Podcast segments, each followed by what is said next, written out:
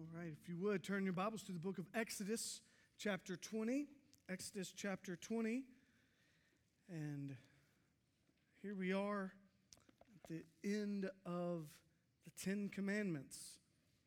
I will say this y'all are missing out if you don't know uh, even any or some of what all is happening in kids' ministry and preschool ministry and uh, it, it is vibrant, right? There's lots happening all the time. In fact, if you have kids or have preschoolers, I would just say that you do need to make sure you're here tonight uh, as a part of Sundays on Sunday. You will want that time uh, to get to see and be excited about what is ahead. And uh, there's still recruiting going on. So if, if you have been contacted or if you have if you are one who says, hey, I'm interested in working with kids and you haven't yet reached out to Emily or Gretchen, then Today is the day. Make that happen. They would love to, to plug you in. But speaking of, hey kids, I want y'all to pay attention. If you haven't yet, look on the back side of the, the outline. And today there is a, a special coloring page for you there. Uh, it is, it is intentional because it's the end of our series on the Ten Commandments. We, we will still be in uh, the book of Exodus over the next several weeks, but, but uh, the end of the Ten Commandments. And so uh, the, the picture is what I believe is Moses coming down with, from the mountain with those two tablets. And so, yeah, uh, as you color that, think about all that has uh, been given to us, even as we've been reminded this summer uh, of these the rich truths that go so much deeper than the surface level of each of these commandments. I know I have learned that as I have studied. Uh, this week in my studies, I learned about cravings. Don't know much about cravings.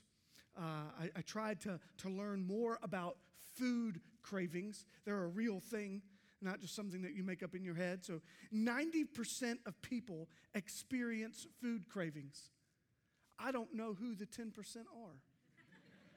I have not yet met you. Don't introduce yourself to me if you are one of those. I will not be encouraged, right? Uh, but, but I learned this there are three types of food cravings, okay? So there's one that's described as a supportive food craving. It's when your body craves for things that will help it specifically even when it can help it like heal uh, yourself. So you're craving uh, think, think about like when you're thirsty and, and the, the fluid you get will help you or, or when your body craves electrolytes or your body uh, needs salt intake or, or any of these kind of things when it's, it's craving something that's actually good for you. There's dispersive cravings. That's when your body craves what you think will be helpful, but it is actually not helpful. Think like uh, sugar, right? You think, oh, I just need a boost, right? So I'll, I'll get this sugar, but you know what it does? It takes you higher, so the crash hurts more, right? And so it's like this isn't this isn't actually helpful. Then there's uh, this is a unique one. Uh, associative uh, cravings are ones that uh, are more like nostalgic cravings. So think like you, you go into grandma's house, and it doesn't matter what grandma's cooking, you smell, like you could smell the must of the carpet in grandma's house, and you'll want her bread. Right? I love that. I got an amen on that cravings are starting to happen right now for some of you right? But but you know what i'm talking about? Like you go to a certain place or a certain restaurant a certain home uh, or you're just with a certain person and you start thinking ooh like i sure would like that. My, my Mamaw she made uh, sausage biscuits, like sausage that was in the biscuit, not like just like a sausage patty. It was in, the, I don't know how she did it. My mom now makes them. And so those are nostalgic for me, right? I, I think about Mamaw biscuits. But what, I love it. Uh, but what about the times we crave not for food, but for something that is not ours? Right? I don't know if that's that happens to you. But it, right, we seem to long for something that is not only not ours, but it oftentimes belongs to someone else. It's a different kind of craving altogether, right? That's what this command in verse 17 of Exodus 20 is referring to. It says this You shall not covet your neighbor's house, you shall not covet your neighbor's wife, or his male servant, or his female servant, or his ox, or his donkey, or anything that is your neighbor's. Now, you might not see it as this way here on the surface, but what we find is that this is really like a progression of coveting. Right? This is this is one of those verses that's longer, right? Some of these other ones, you shall not steal, boom. You shall not murder, boom. Right? Some of them that are much more seemed much more direct, much more uh, certainly more brief. But in this case, there's like this progression of coveting, craving, wanting, longing for something that is not yours. So today, we're going to look at two ways in which we can uh, approach the challenges that come with cravings. So we'll, we'll look first at this progression of longing instead and in hoping that we will learn to linger in the patterns of contentment. But first, let's look at the progression of longing, right? Like I said, you may not even have realized it, but this text is, is written in a progression, step by step kind of order. And the first step in the progression is societal items, right? You shall not covet your neighbor's house.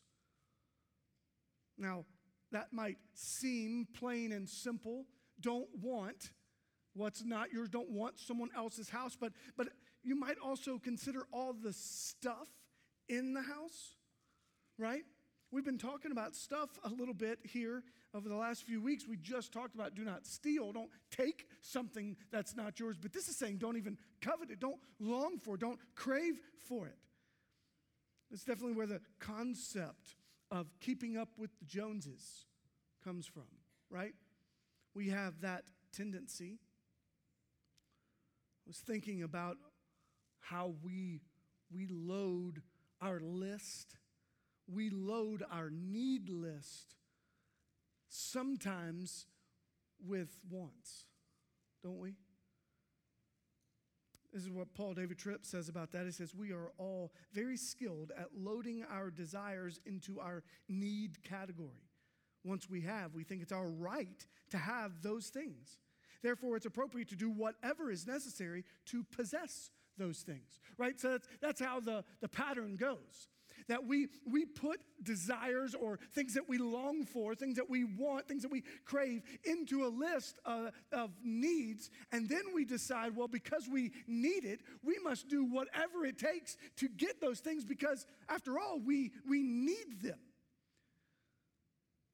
This is why the average American adult holds close to $40,000 in debt that is not connected to a mortgage.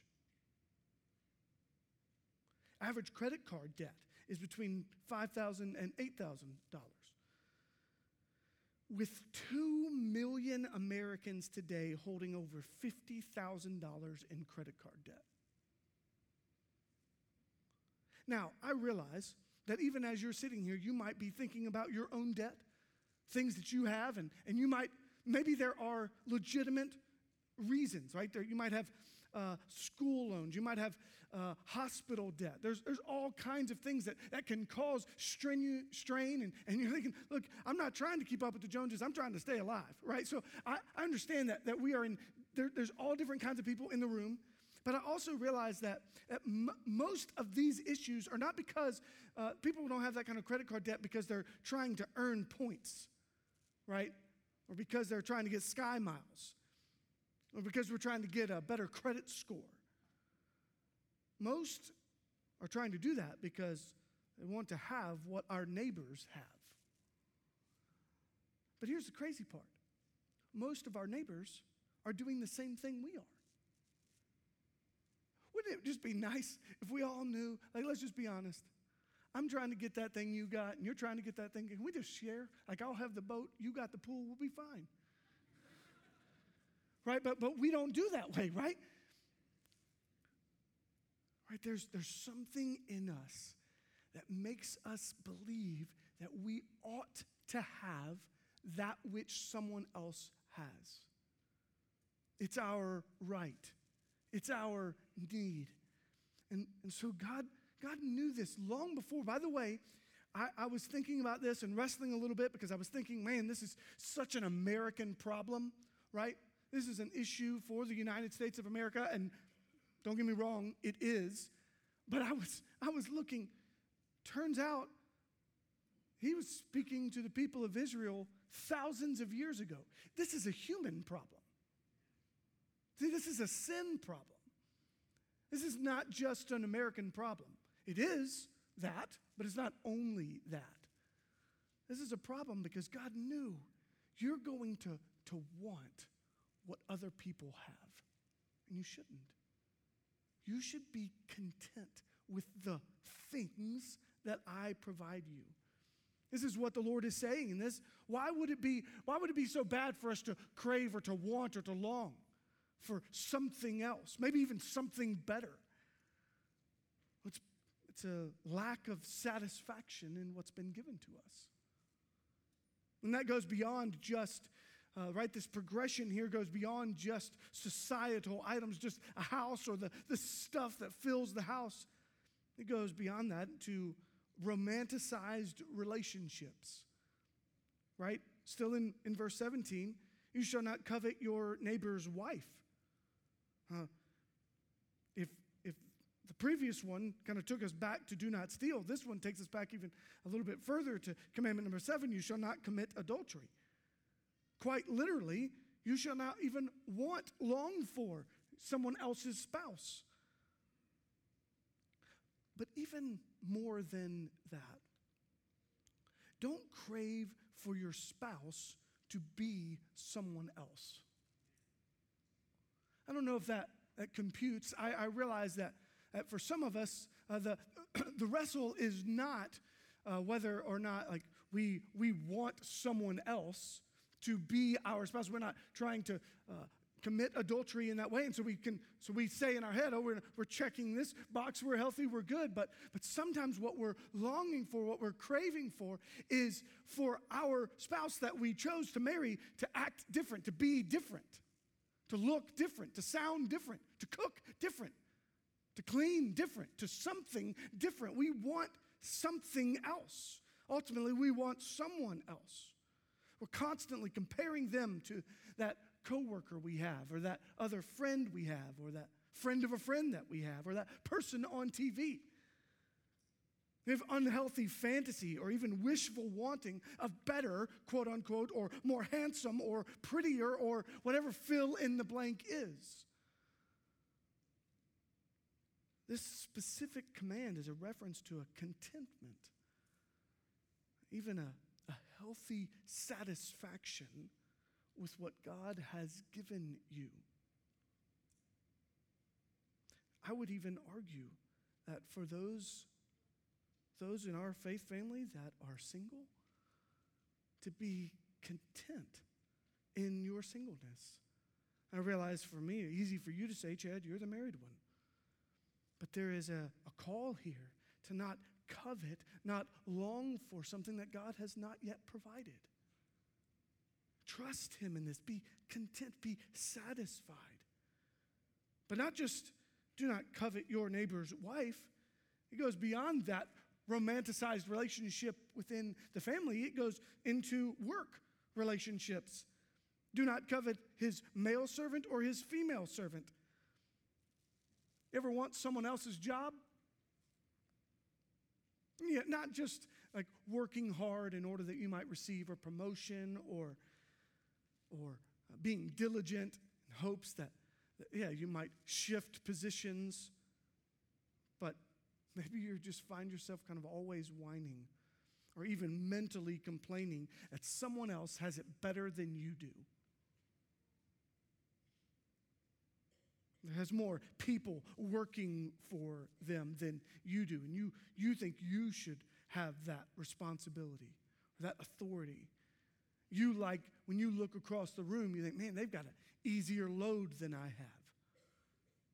I wish I had their, their workload. I wish I had their class schedule. which leads, honestly, to a craving for unrealistic circumstances. Uh, This is that progression still. We're still in verse 17. And that progression goes beyond just wanting a male servant or a female servant or wanting someone else's job, want someone else's uh, employees or whatever the case is. You, you want it, life to be easier. That's why he talks about an ox or a donkey. You might think, really, I don't have any desire for an ox, ox or a donkey at all, Chad. I'm good on this one. I have not coveted an ox in my entire life. But if you know what they're coveting, when they're coveting, when, when God is giving this command, He is speaking to like the heart of something that would have made their life easier.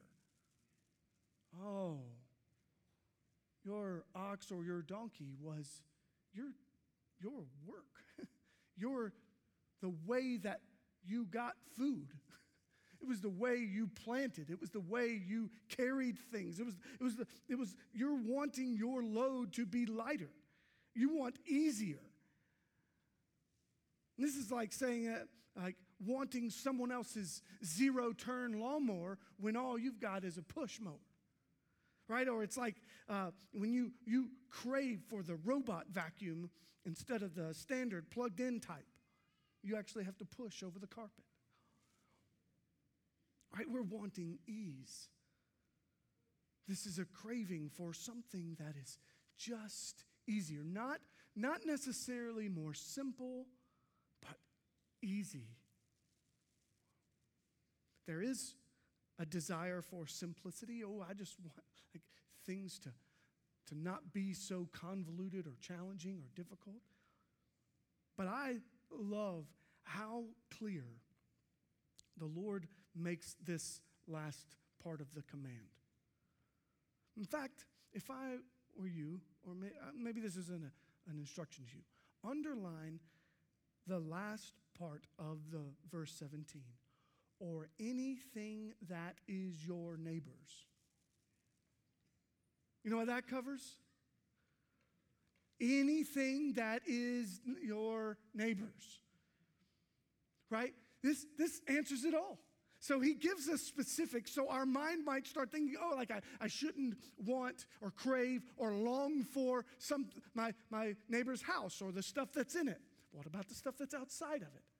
Oh, I, okay, well, maybe not my uh, neighbor's spouse or my neighbor's children or my neighbor's family or my neighbor's work, my neighbor's employees, my neighbor's stuff, my, my neighbor's ox or my neighbor's donkey. In fact, nothing. Anything that is your neighbor's, you should not crave.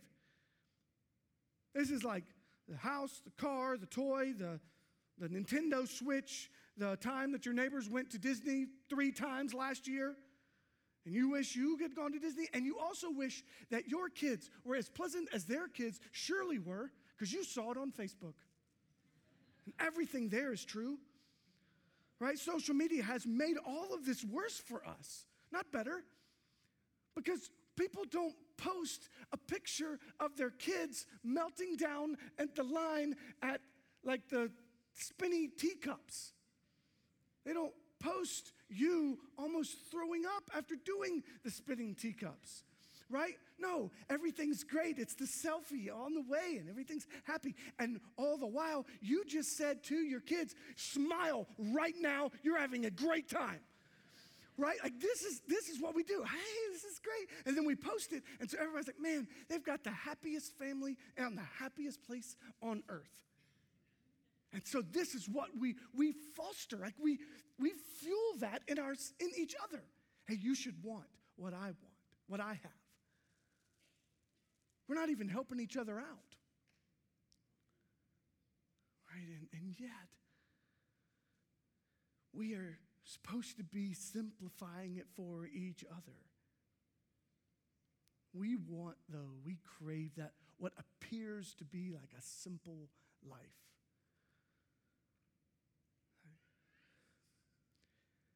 But what God is saying to the, the people of Israel then and now to us is that we must seek contentment. instead of the, the ongoing like progression of covetousness, the longing, the craving for fulfillment in what someone else has. Instead, let's have a pattern of contentment. So I want you to do something for me. If you would, turn your Bibles to Philippians chapter 4.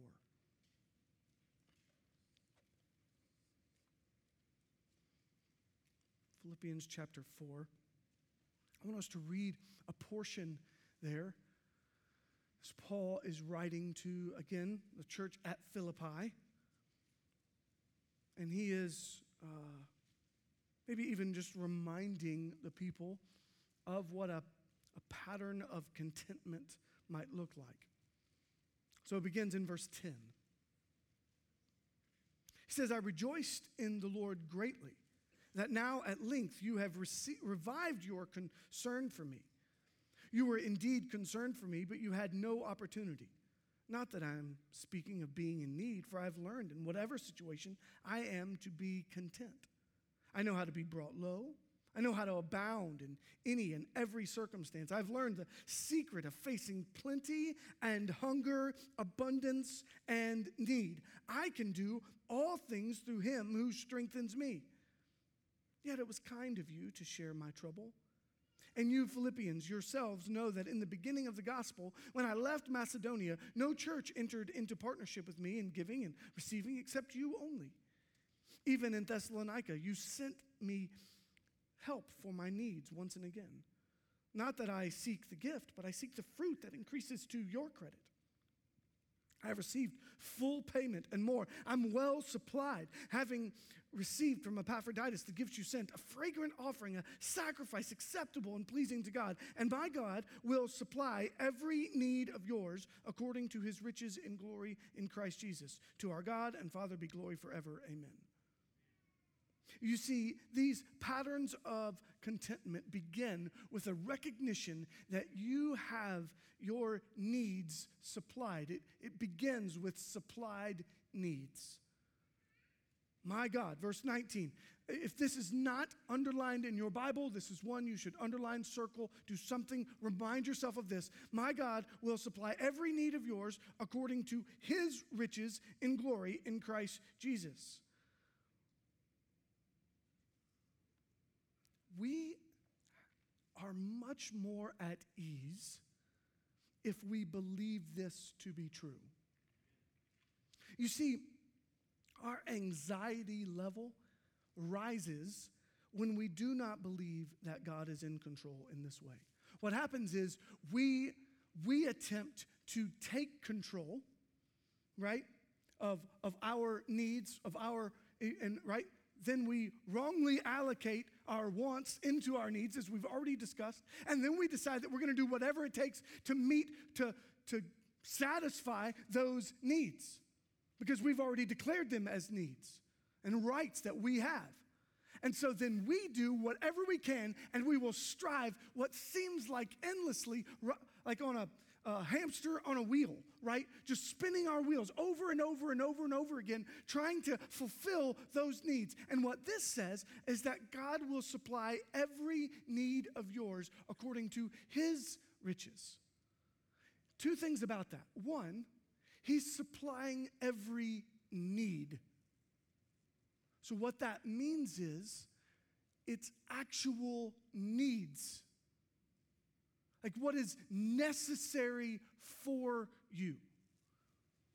And you know, sometimes, not only do we put things in the, the need list that are nowhere near the need list, I would say things like, uh, a refrigerator that talks back to you. Right? That's not on the need list. I don't care if you have one. I mean, I think it's weird, but fine.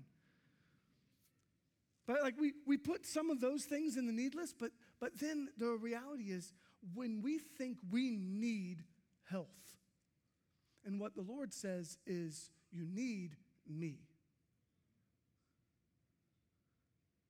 We think we need a job. And what God says is, you need me.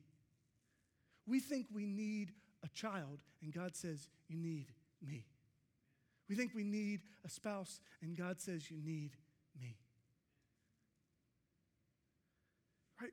Where does the where does it come from? So not only does he give us like that he's going to provide the needs, but where is that need going to be met? In him. He is supplying the need in the glorious, in the riches and glory in Christ Jesus.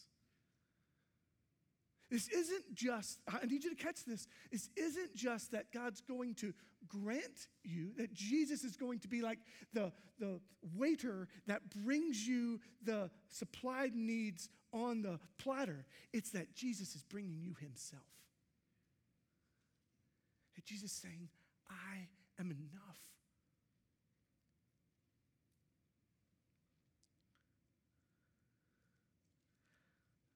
That's hard, church. It's hard to get through. You ever heard that? Like your thick skull, my thick skull? Because I got lots of things that I feel like are needs, feel like are pretty legitimate. Jesus says, I'm what you need.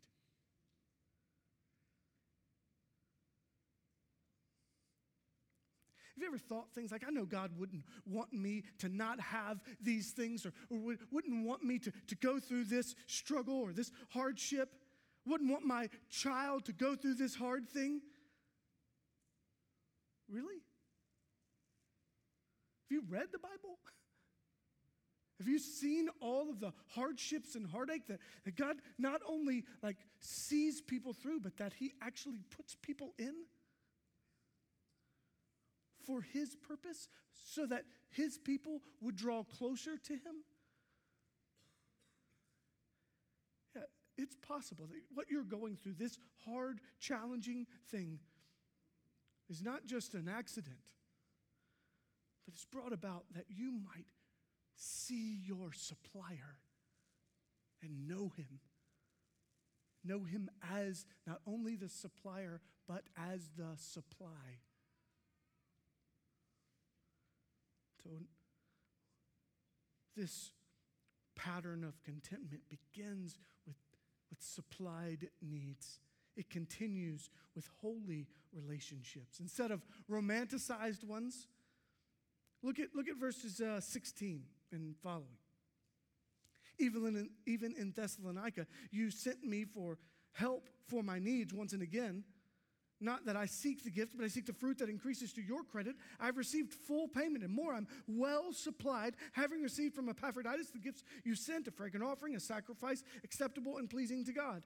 Notice this. This is healthy, holy, good relationships. You're, you're providing for me, church. This is what he's saying. Paul is saying to the church of Philippi You have sent for me people and stuff that I need stuff that, that actually, like, I'm abundantly, I'm well supplied. I have more than I need. You know how that happens? It doesn't just happen randomly. It happens in the context of relationships. And I would argue that that's what we need. As a church, we need strong, healthy relationships with one another.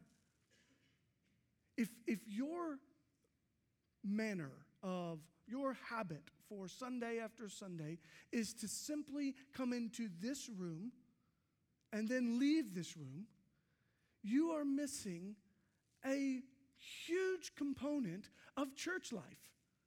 I'm not saying we can't greet each other. I'm not saying that we can't give each other a hug and have sweet time in here. I'm not saying that the, the singing isn't awesome, that the reading of the word is not healthy, that the preaching hopefully is in aligned with the word week after week.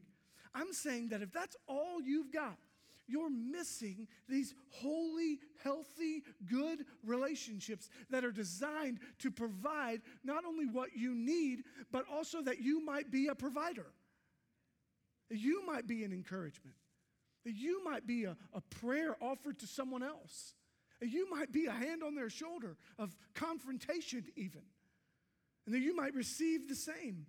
I will tell you, you've heard about Sundays on Sundays for kids, but uh, like this is a great time for you to start a new life group, for you to start that process. Hey, okay, like uh, there, there are some new ones getting going. And so you are welcome to try one of those, but there's also ones that are well established. And just because they're well established doesn't mean they don't want you there. We are open life groups to say, come here and we want to love you. We've already known each other a while, so we, we got a lot of space to know you. They're like, that's what we need. We need to be able to care for each other in this way. And contentment is saying, I'm content enough with what Jesus provides for me that when I go to a group, I can provide for others as well. I can be an encourager, I can be a giver and a receiver in that sense. So we don't have to covet what our, our neighbor's family and our neighbor's employee and our neighbor's work and all of those kind of things. No, we, we are set, instead, we find contentment. I wonder, as you are thinking also about your family, do you pray for your family? Do you read scripture with your family? Or are you just wanting something or someone else? Siblings, like kids, teenagers, listen. Are you kind to your sibling?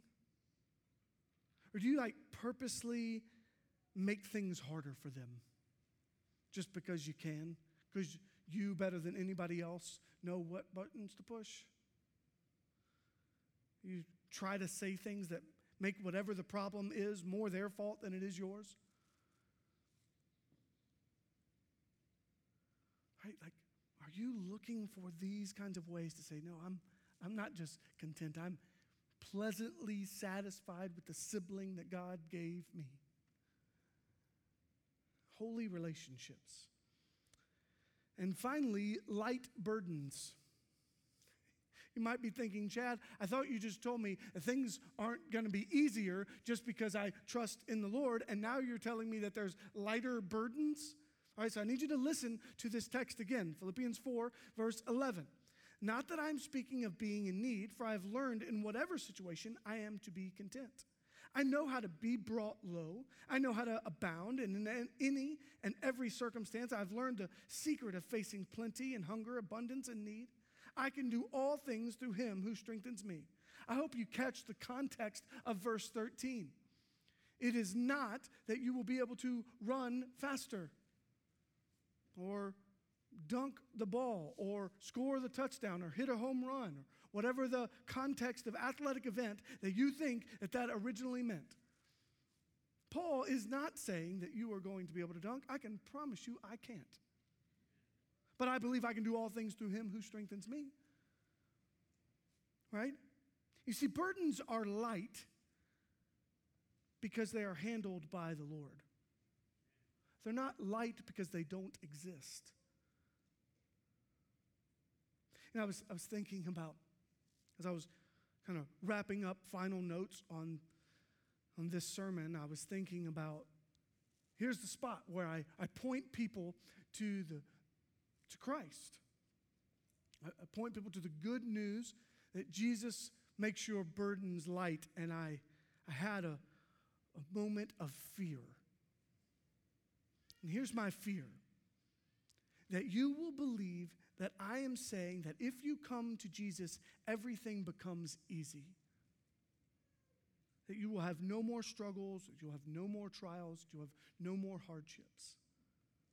And I want to be as clear as possible. That is not what I am saying, nor is it what Paul is saying in Philippians, nor is it why the Ten Commandments tells you to be content. What I am saying as I echo the sentiments of these two texts, is that when you are carrying the heavy load of heartbreak and sorrow and sadness and depression and anxiety and job loss and bad grades and mean friends and medical emergencies, you will not carry it alone.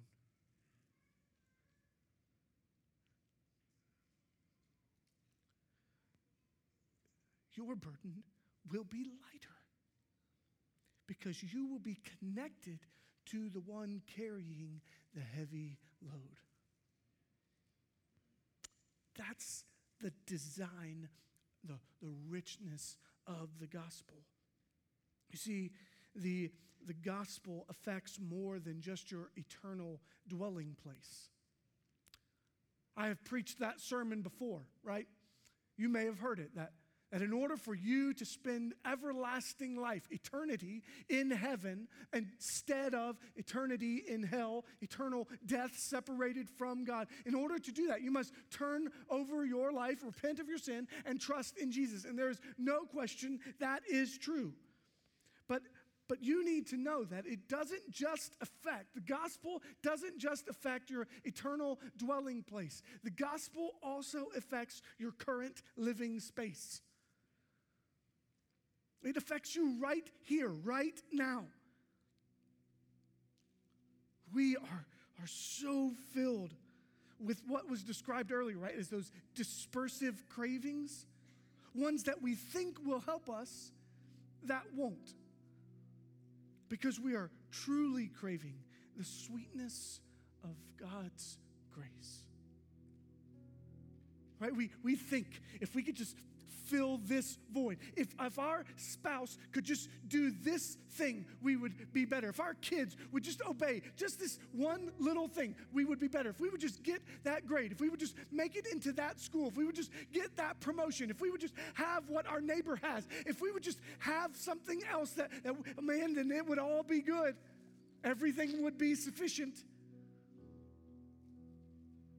But what, what this tells us is be content, be satisfied because what you've been offered is the sweetness of God's grace. Don't crave for the, the sugary high that its crash will hurt more. Crave, crave Jesus, the one from whom all blessings flow. For every good and perfect gift comes from him. So I wonder are you willing to give up all of your other wants? And simply pursue the one that you truly need.